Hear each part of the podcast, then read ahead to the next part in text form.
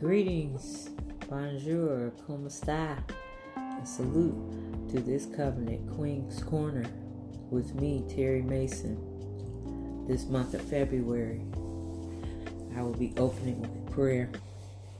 My title, Protection of Prayer, Open Up to Us.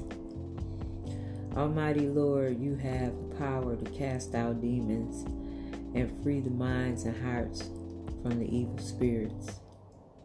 I call upon your name to loose the evil spirits, loose the chains of possessions, restore lives back to strength.